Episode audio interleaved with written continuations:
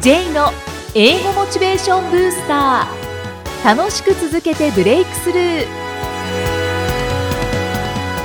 Hello everyone! こんにちは。J こと早川浩二です。ハローアシスタントの生きみえですさあこの番組は英語を学ぼうとしている方 TOEIC などの英語テストを受験しようと思っている方に英語を楽しく続けていけるコツをお伝えしていく番組です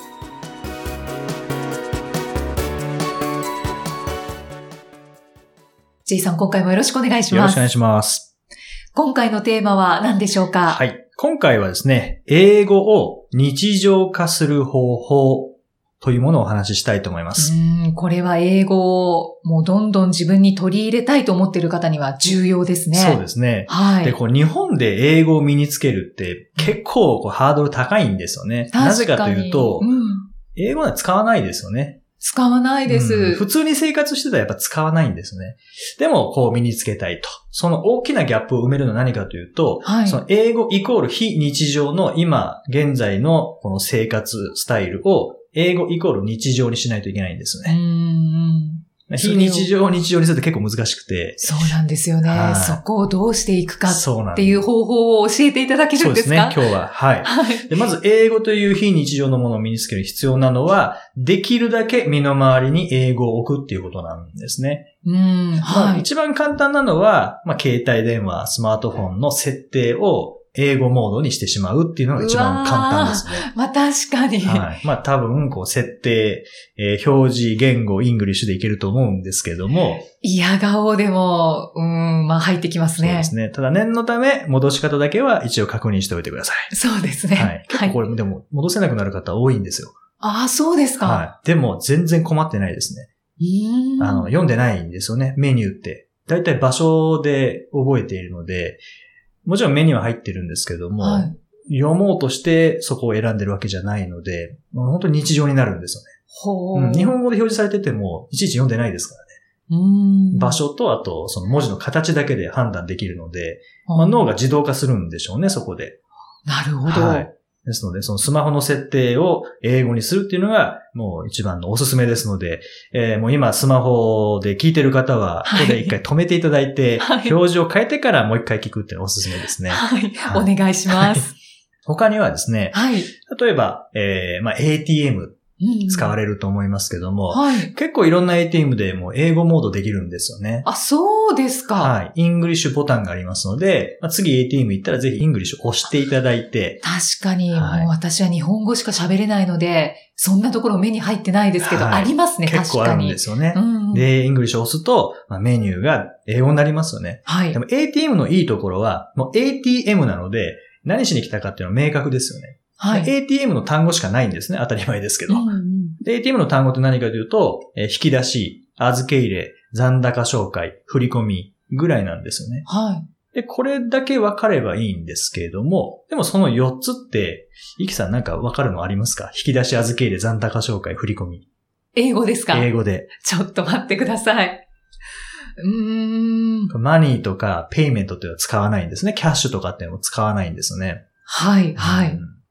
わかりませでん。すよね。で、全然わからなくていいんですよね。でなんでわからないかというと、使ったことないからってこれだけなんですよね。あでもその4つわかんなくてもいいですよね。ATM って、ゆきさんは普通どう使われますか何を使われますか機能で。ー昨日で、はいまあ、ほとんど全て使いますけど、はいまあ、残高紹介、は預け入れ、ううんん。引き出し、はいあと振り込み。振り込み。はい。ですねよはい。で、多くの方は一番使うのって多分引き出しだと思うんですよねああ、まあそうですね。うんはい。あお金ちょっとなくなってきたら引き出そうかな。なので、とりあえず引き出しだけ覚えておけばいいんですよね。ああ、はい。はい。じゃあ引き出しって英語で何て言うかというと、えー答えは ATM にあります ので、ご自身で確認してくださいっていうのが、わかりました。わかりまし多た。分今聞いてる方すごいイライラしてると思いますけどね。 いや、私もちょっと、はいイライラして。 いイライラというか、あの、もやもやしてまもす。やもやしてま すが、えーぜひ気になる方は、今、移動中の方はですね、はいこのまま ATM に行っていただいて、イングリッシュボタンを押していただいて、引き出しがどれなのかですね。でも大体、わかんなくても、引き出しって、どこにありますかボタンの位置って。えーっと、右上か左上か。ですよね、はいどっちかですよね。下の方にはないですよね。そうですうね。んなので、まあ雰囲気でわかるんですようんうね。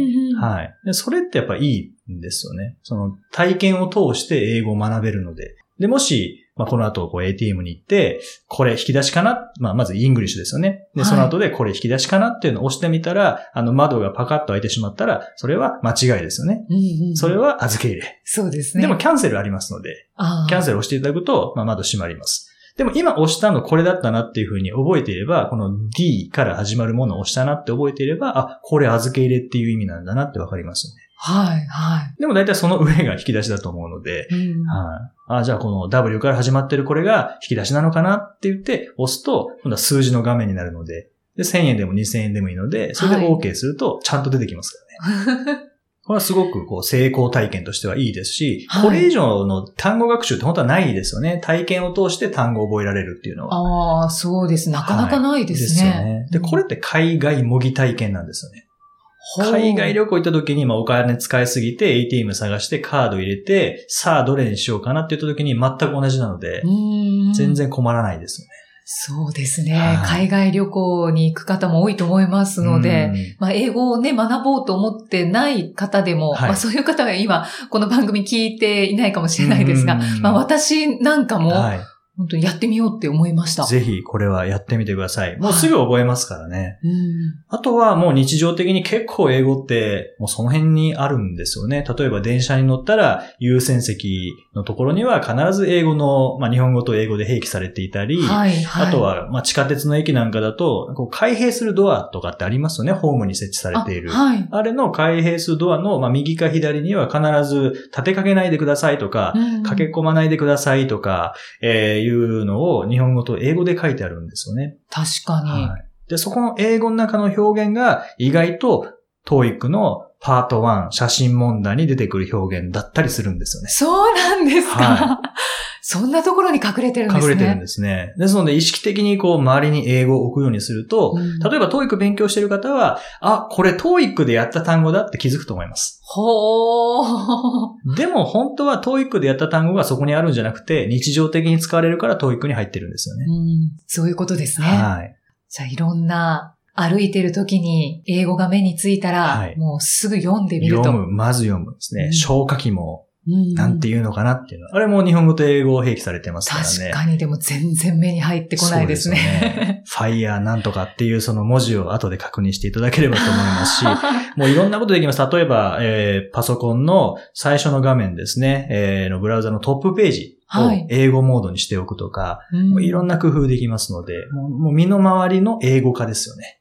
意識の語。英語化というか、これをするだけでもう英語は日常化できます。で、これやってると多分不思議なことが起こると思います。えーどんなことですかなぜか外国人に話しかけられるようになると思うんですよね。そうなんですか、は結構これやり始めてから道聞かれたりするんですよね。なんでだろうなんでしょうね。ね。引き付けみたいなもんですかね。引き付けの法則みたいなので。へーはい面白いですそうね。です。ね。引き寄せの法則で、法則でしたっけはい。引き寄せの引法き付けはちょっとまた違いますよ ね。まあでも言いたいことはわかり ます。ああ、じゃあ私でもできそうなので、ぜひぜひ皆さんもやってみてください。はい。英語で名言。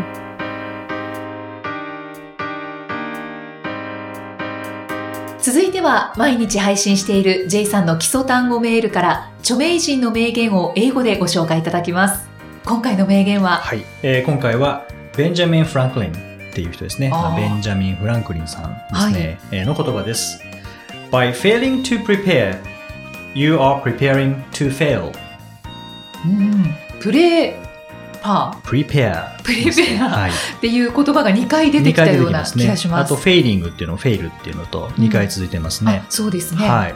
まず、by failing to prepare。フェイリング失敗するですね。準備をすることに失敗することによって、まあ、準備しないことによって、you are preparing。準備しています。なんの to fail。失敗する準備をしていますということで、ほう。もう本これはもう心が痛いんですけどね。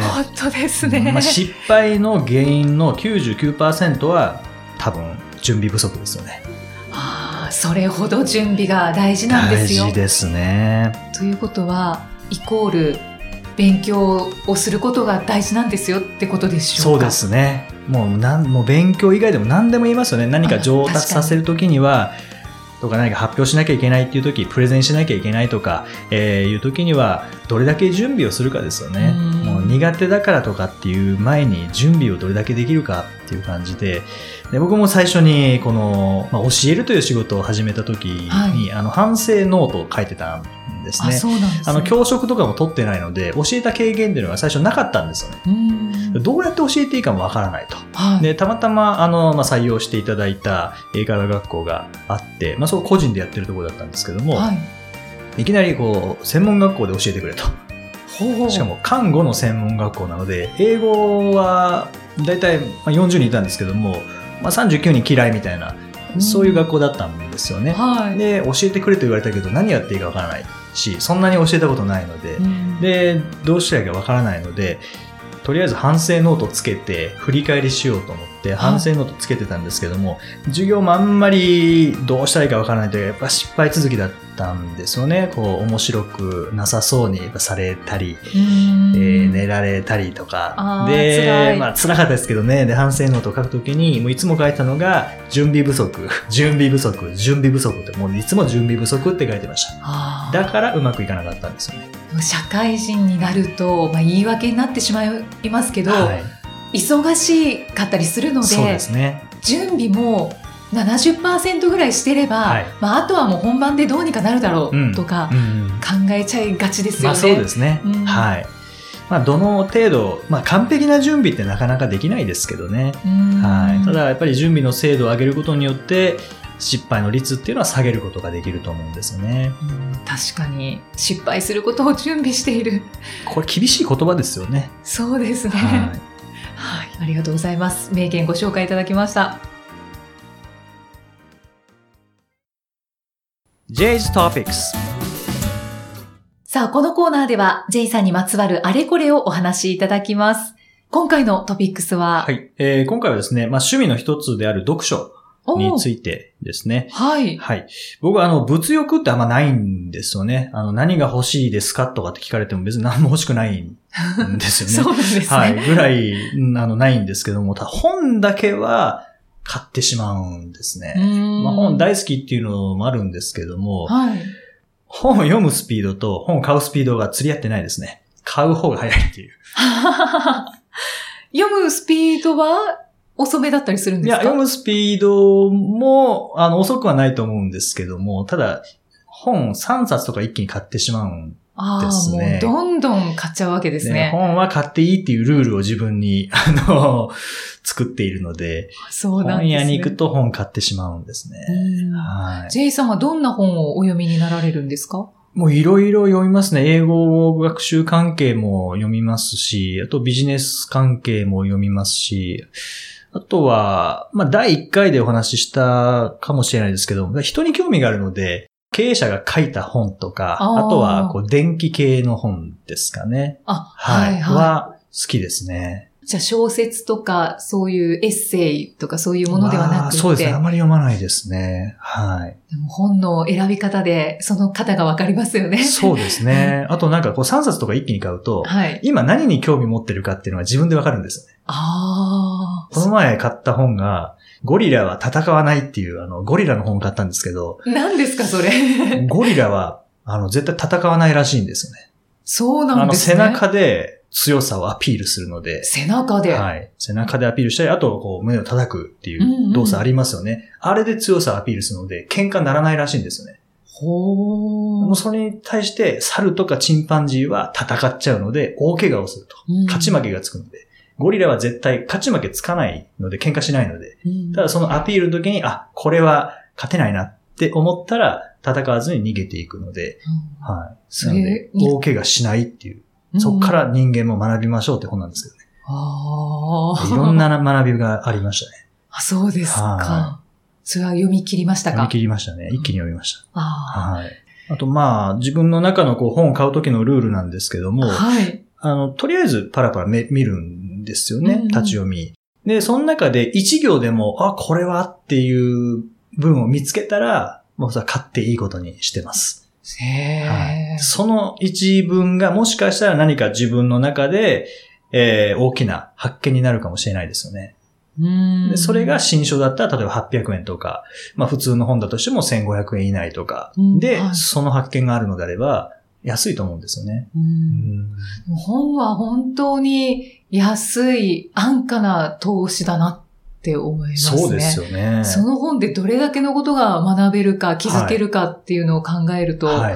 うん本って素晴らしいなって。そうですね。ただ、置くところがなくなっちゃうんですよね。確かに、それはあるんです。ですから、Kindle なんかがいいかもしれないですね。そうですね。でも、Kindle って、いきさん Kindle って読まれます ?Kindle で読まれたりします Kindle は持ってないんですけど、すごく便利だって持ってる方はよく言ってます。便利なんですけど、僕はなんか読んでる感覚しないんですよね。あ、まあ確かに、ううんん。なんか線も引けるんですけど、ハイライトでできるんですけど、線引いてる感じがしないですし、僕うん本人メモ書くの好きなんですね。そおのー線引いてから、ここからなんか学んだこととか、はい。メモ書くのが好きなので、な電子書籍だとちょっとそれができないので、あの、持ってるんですけどね。はいで、結構買うんですけど、うん出張行く時とかはやっぱ本持っていくよりは、まあ、Kindle 持ってった方が、うん。あの、荷物にならないので、そうですね持ってきますけど、やっぱ紙の本が好きですね。あーじゃあもう増えていく一方です ね。そうなんですよね。 そこが悩みどころ。悩みどこ ろです。さあ今回は第7回お送りしてまいりました英語を日常化する方法というテーマでえーお話しいただいたんですけれども、はい J さん全く英語が喋れない私なんかでも身近なところでこう英語に触れていくだけで変わっていくってことですよね。そうですね。あの、大きく変わると思います。まあ結構英語苦手って言われる方は、もう単語を全然知らないんじゃないかって思ってるんですけども、はいこれ意外と知ってるんですよね。うん例えば、まあ、ここの部屋で今収録してますけども、はいこう見えるものって全部英語にしてみていただいてもいいですかえーっとホワイトボード、はい。ドア、はい。ブランケット、はい。ペットボトルはい。テーブル、はい。チェアはい。ペンはい。イレーサー、はい。スイッチ、はい。あ結構言えますそうでねすよね。ティッシュはい。フォトフレーム、はい。えーウィンドウ、はい。まあそのぐらいにしておきましょうか。はい 結構言えるんですよねあ言えますねしかもほとんどカタカナっていう。 あなんか今自信が持てまでしすた、よね。 これだけもカタカナが入っているので、1000近くはもう知ってるんですよね、実は。あーただ、そのまま言ってホワイトボードの発音では通じないと思いますけども、はいホワイトボードみたいに言わないといけないと思いますけれども、うんでも、単語としては結構知ってるんですよね。そうですね、はい、1個だけペットボトルはペットボトルとは言わないんです。ペットって素材の名前なんですよね。ああそうなんですね、はい、なのでペットボトルだとあの通じないかもしれないですけどもこれはちなみに何て言うんですか、はい、ボトルだと瓶のことを言うんですよねおーこれって瓶ではないですよねペットボトルってはいじゃあ何のボトルですかプラスチックはいそれで正解なんですねプラスティックボトルって言うんですよねあそうなんですねそうあそれでいいんだっていうのは結構あるんですよね。本当だ、はい。ですので、もう身の回りのものって結構英語になるので、それはカタカナに入っているっていうのがあって、うん名詞って言われるものですね。ものの名前は結構入ってるんですよね。カタカナのまま。で、英語を話すときの難しいのは動詞なんですよね。動詞ははい、動きを表す動詞、まあ、例えば簡単なところで言うと eat とか、いはい、 take とか、うんうん make とかですよねそういう動詞はやっぱたくさん覚えないと使えるようにはならないんですけれどもただ日常化っていう意味ではまあ、今日もお話しした ATM を使ってみるとか、えースマホの設定を英語モードにしてみるとか、うんあとは趣味のものですね。はい、イキさん趣味って趣味何はでしたっけ登山ですああ、その登山関係のものを例えば、まあ、山の情報でもいいですしその登山している人たちのレビューっていうんですかね山のレビューってのあるのか知らないですけども、うんそういうあのをります例えばあありりまますすかそれを英語で富士山のレビューを見てみるとかってするとおーはい多分登山興味ない人よりも分かると思うんですね。ああ興味を持ってるから、はい、分かろうとすると思うんですよねうん。なのうんでそういう、まあ、好きなところから入っていくとか知っている部分から入っていくと意外とハードルは低くなりますのでそこから日常化されるのがいいんじゃないかなと思いますね。ありがとうございます。やっぱり好きや楽しいから始めるって大事なんだなっていうのと、今、とっても自信を持ててます。あと、身の回りで、これって英語で何て言うんだろうって、多分ずっとやってると思ってくるので、その時調べて、興味持って調べるとやっぱ覚えられますからね。 そうですね。はい、ぜひ楽しみながら英語を日常化していただければと思います。はい、ご教示いただきました。さあ、この番組ではご質問、ご感想のメッセージを随時お待ちしています。J さんのアメブロ英語モチベーションブースターにあるポッドキャスト下にお問い合わせフォームがありますので、そちらからお送りください。それでは J さん、 okay, thank you for listening. See you next week. バイババイイこの番組は提供株式会社ラーニングコネクションズプロデュースキクタスナレーション生きみえでお送りしました。